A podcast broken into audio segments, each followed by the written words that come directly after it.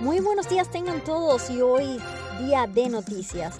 Oficiales revelan que el adolescente de 15 años acusado del tiroteo masivo en una preparatoria de Michigan torturaba animales y que sus padres sabían de sus conductas preocupantes.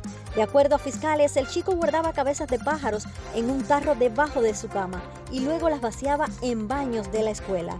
También tenía una obsesión por las armas de fuego y los videojuegos de temática violenta. Fiscales añadieron que tanto el padre como la madre estaban enfocados en sus propios asuntos, en cuidar sus caballos, incluso en tener relaciones extramaritales, en lugar de concentrarse en la salud mental de su hijo. Yo soy Ladis Expósito, gracias por informarte conmigo.